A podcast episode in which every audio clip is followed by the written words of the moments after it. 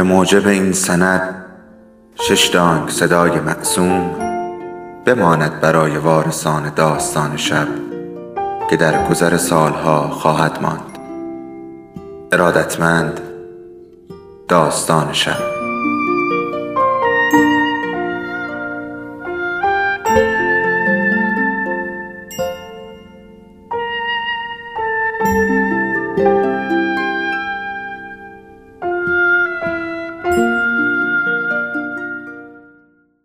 یکی بود یکی نبود.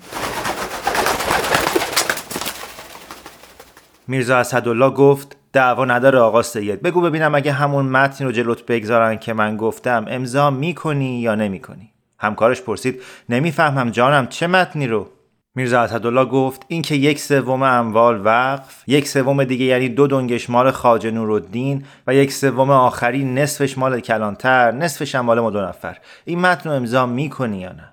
میرزا عبدالزکی دهنه اولاغش رو کشید و ایستاد و بر و بر به همکارش نگاه کرد و گفت نه جانم اصلا همچین قراره نبوده. من همون چیزی رو امضا می‌کنم که با میزان و شریعه گفتم و شنیدم. میرزا اسدالله گفت خب حالا اومدیم و میزان و شریعه تو رو خام کرده باشه. اون وقت چیکار می‌کنی؟ همکارش گفت جانم نمی‌دونم با این میزان و شریعه چه پدر کشتگی داری که اینطور بهش مزنونی. نمی‌فهمم جانم. میرزا اسدالله گفت صحبت از زن نیست آقا سید. صحبت از یقینه و این وردست کلانتر هم با تمام قراولهاش برای این همراه ما نیومدن که باد سر دل ما رو بزنن. و اصلا دعوایی هم میونه بچه های حاجی نیست. میزان و شریع نوشته داده دست این پیشکار کلانتر. مو به مو حالیش کرده که چیکار بکنه. و بعد اون چه رو که پسر بزرگ حاجی گفته بود عینا برای همکارش تعریف کرد. و همینطور که میرزا اسدالله تعریف می‌کرد میرزا عبدالزکی رنگ میگذاشت و رنگ برمیداشت تا شد مثل گچ دیوار. حرف میرزا اسدالله که تمام شد چیزی نموده بود که میرزا عبدالزکی از الاغ بیفته زمین. چنان حالی شده بود که نگو. میرزا عبدالله که این حالات رو دید اثر دلسوزی گفت چه شد آقا سید؟ میزان شریع خامت کرده ها؟ همکارش گفت قضیه از خام کردن گذشته جانم. یاد این افتادم که وقتی می‌خواستم از پیشش بیام بیرون همون دم در گفت البته شما خودتون وارد هستید. اما برای اینکه مبادا خدای نکرده حقی ناحق بشه من یادداشت گذاشتم دست کلانتر که اگه اشکالی پیدا کردید نگاهی بهش بکنید. و حالا می‌فهمم که قرض از یاد داشت چی بوده جانم. خوب نقشه کشیده و دست ما رو بسته. بعد وقتی اینجا جانم که در چنین روزهایی که از دست این زنکه اونجور به عذاب اومده بودم باید این پدر سگ بفرسته دنبال من. میرزا اسدالله گفت وحشت نداره آقا سید. تکلیف من روشنه. زیر همچین هایی رو امضا نمی‌کنم. تو خود دانی. فکراتو بکن و تصمیم بگیر. بی منم می‌تونی این کارو بکنی. اون یاد هم لابد حالا دست پیشکار کلانتره. میگیم درش بیاره و همین امشب خیالش رو راحت می‌کنیم. به هر صورت تو خود دانی. میرزا عبدالزکی گفت چی میگی جانم؟ تو خود دانی کدومه؟ من اگه تنها این کاره بودم چرا پای تو رو میکشیدم وسط جانم؟ میرزا اسدالله گفت من از اول بهت گفتم که وقتی پای میزان و شریعه و کلانتر توی کاری هست پیداست که قضیه آب برمیداره. لابد میزان و شریعه به تو اطمینان داشته که فرستادت دنبال این کار. منو که نفرستاده. منم اگه دخالتی کردم به خاطر تو بوده. تا حالا رفیق و همکار بودیم. بعد اینم هستیم. اما توقع اینجور کارا رو دیگه از من نداشته باش. همکارش گفت کلیات نبافت جانم. حالا دیگه دور برداشته. بذار جانم ببینم چه غلطی باید کرد. خیال می‌کنی اگه ما این کار نکنیم دنیا امرش لنگ ما میمونه؟ قول بهت میدم دیگران با سر بیان جانم. در این صورت چرا آدم خودشو به درد سر بندازه؟ میرزا الله گفت اگه هم دردسری داشته باشه برای من بیشتره. با اون برا بچه ها اما خدا زندش بذاره خانداییم هست. بعدم اون یه وجب میز تحریر به قول تو چندان چنگی به دل نمی‌زنه. به هر صورت دردسر تو کمتره. میرزا عبدالزکی گفت از کجا جانم؟ کی گفته؟ درد سر که کم و زیاد نداره جانم. درسته که من پابند بچه نیستم اما غیر از بچه خیلی چیزای دیگه دارم. بعدم ببینم جانم مالک این آبادی ها چه ورسه حاجی باشن چه یه نفر دیگه برای این دهاتی ها چه فرقی می‌کنه؟ حالا که قضیه از اصل خراب جانم چرا من تو خودمون رو به درد سر بندازیم؟ مدعی اصلی این دهاتی ها هستن که می‌بینی حرفی ندارن جانم. میرزا اسدالله گفت نشنیدی دیروز که وارد می شدیم از پشت در چه فوشی به همون دادن؟ مردم دستشون کوتاه وگرنه خیال می‌کنیم ما رو راه می‌دادن. بعدم درسته که کار از اصل خرابه و از دست من تو شاید کاری ساخته نباشه اما این وضع که من تو نگذاشتیم. بذار همون دیگران خرابترش کنن. من کاری ندارم به اینکه وقتی مالک یک آبادی کسانی مثل بچه های حاجی باشن خلق خدا راحت ترن تا مالکشون آدمی باشه که سهم اربابیش رو به زور تفنگدار حکومتی و دولا پهنا از مردم در بیاره. از اینم بگذریم که صحبت از زر زاره مال خیلی سالها پیش از اینه. اما از همه اینها گذشته اینو از من داشته باش که وقتی از دستت کاری برای مردم بر نمیاد بهتر دست کم نجابت خودتو حفظ کنی. تکلیف ما اینه که در این مظلمه شرکت نکنیم. اما اینکه چه ما این کارو بکنیم چه نکنیم اینجور کارها هیچ وقت لنگ نمیمونه درست به کار میرغضب ها میمونه. حق مطلب اینه که با اینجور حکومت ها همیشه احتیاج به میرغضب هست. درست؟ اما درسته که هر آدمی با همین استدلال بره و میرغضبی رو قبول کنه و به خودش بگه فلان بابا که خون کرده و عاقبت باید کشته بشه چه فرقی می‌کنه که من حکم اجرا کنم یا دیگری؟ با این حرف و سخنها فقط هرس رو میشه راضی کرد نه عقل جان دلم که شما باشید. به اینجا حرف و سخن دو میرزا نویس ما تموم شد. و رکاب زدن تا به دیگران برسن و در ظاهر به عنوان تهیه فهرست مزرعه ها و مقدار بزرفشان املاک و آبگیر قناتها قلمی روی کاغذ بیارن. در همین مدت تیر و ترقه قراول ها مدام شنیده می‌شد که وقتی برگشتن دو ستای خرگوش زده بودن که خودشون نمیخوردن و لاشه سفید اونها رو با گوش های دراز جلوی سگ های ده انداختن و ده پونزده تایی هم کبوتر چاهی زده بودن که برای شامشون کباب کردن. اون شب حرف و سخنی پیش نیومد. چون هنوز یکی دو تا از آبادی ها که با ده اصلی فاصله داشت مونده بود و باید روز بعد زر و پیمانش می‌کردن. ناچار روز بعد رو هم به این کار گذروندن و در این مدت میرزا به نویس های ما حسابی از کم و کیف کار سر در آوردن و گاهی در گوشی و مخفی از چشم پیشکار و قراولهاش با بچه های حاجی حرف و سخنی زدن و به اونها حالی کردن که اهل این کار نیستن.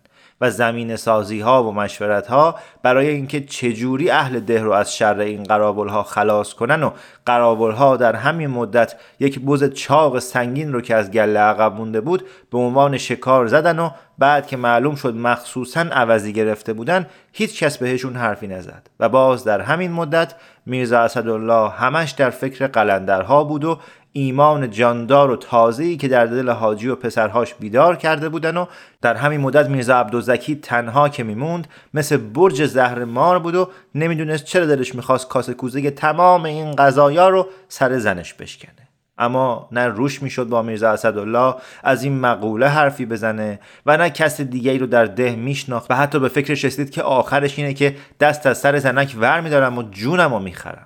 اما همینطور ساکت بود و اون چرا که در دل داشت با هیچ کس در میون نگذاشت و اول غروب یه قاصد مخفی از شهر رسید که فوری رفت سراغ حسن آقا و خبرهایی به اون داد که به زودی می‌فهمیم.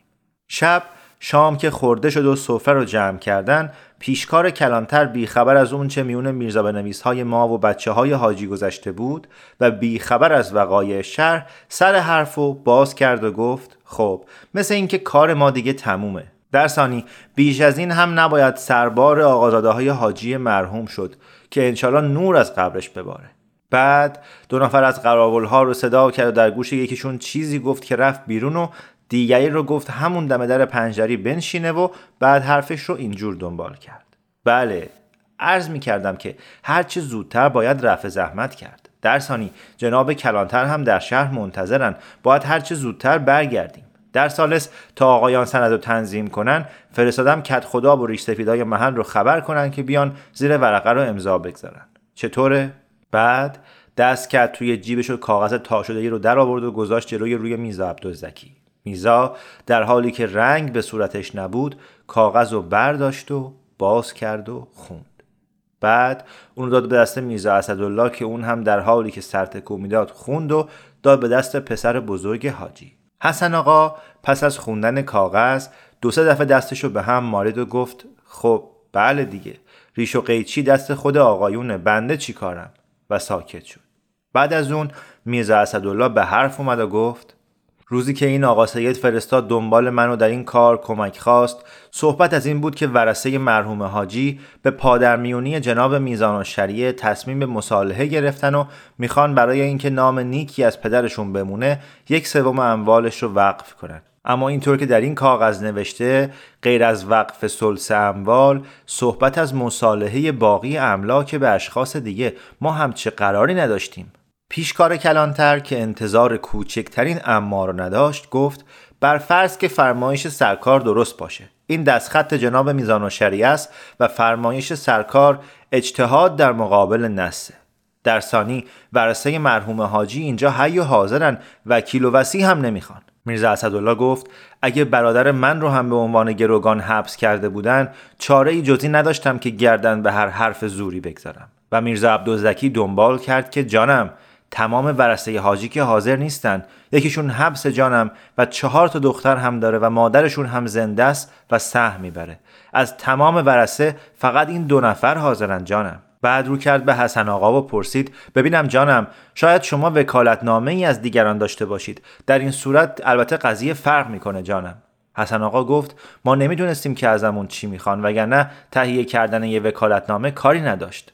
پیشکار کلانتر که مات و مبهوت به این مکالمه گوش می‌کرد و می‌دید که اوضاع بدجوری داره عوض میشه دخالت کرد و گفت میرزا مگه یادت نیست میزان و شریک دم در به تو چی گفت؟ درسانی نکنه خیال کردی چونه بزنی تا سهم خودتو بیشتر کنی. اگه ورسه حاجی هم رضایت داده باشن من نمی‌گذارم. در سالس مگه تو نمی‌دونستی که برای امضای صلحنامه وجود همه اینها که حالا میشمری لازمه که وقتی شهر بودیم صدا در نیومد؟ تازه حالا هم ازا نداره. شما سند رو بنویسین. همه حوزار امضا می‌کنیم و امضای اشخاص قایب رو هم به شهر که برگشتیم به راحتی می‌گیریم. میرزا عبدالزکی برافروخته و عصبانی گفت ما همچی سندی رو نه می‌نویسیم جانم نه امضا می‌کنیم.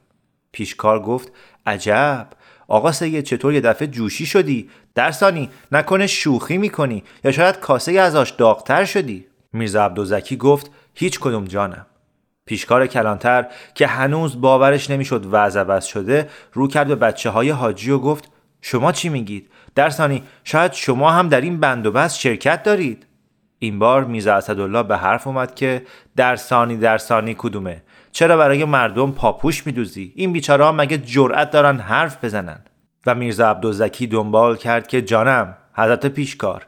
گفتم که این دو نفر تنها نیستن. من قول میدم که اگه سند نوشته و حاضر رو جونم جلوی اینها بگذاری فورا امضا می‌کنن. البته حسن آقا خط و ربطش از ما هم بهتر جانم اما چون طرف دعواست نوشتش قبول نیست. فردا خدای نکرده باعث دردسر خود سرکار میشه. میگن به زور ازشون سند گرفتی. صلاح خود شما نیست جانم که در این کار عجله بشه. بذاریم وکالتنامه از دیگران بیاد یا همه حضور داشته باشن. جانم اون وقت. اگه ما رو بگی باز ما برامون سهمی قائل شدن جانم. اما سرکار که هیچ کلاهی از این نبد نداری چرا کاسه از آش داغتر بشی؟ بله جانم. پیشکار گفت عجب. حالا دیگه برای منم تکلیف معین می‌کنین. در ثانی نکنه همتون دست به یکی کرده باشین. میرزا اسدالله گفت هر چی هست همینه. از دست ما دو نفر کاری بر نمیاد.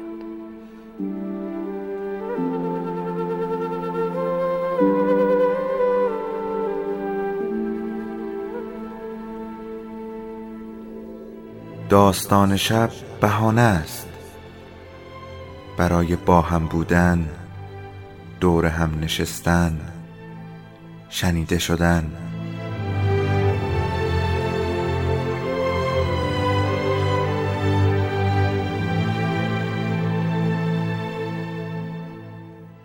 صدای افسانه ها رو میشنویم.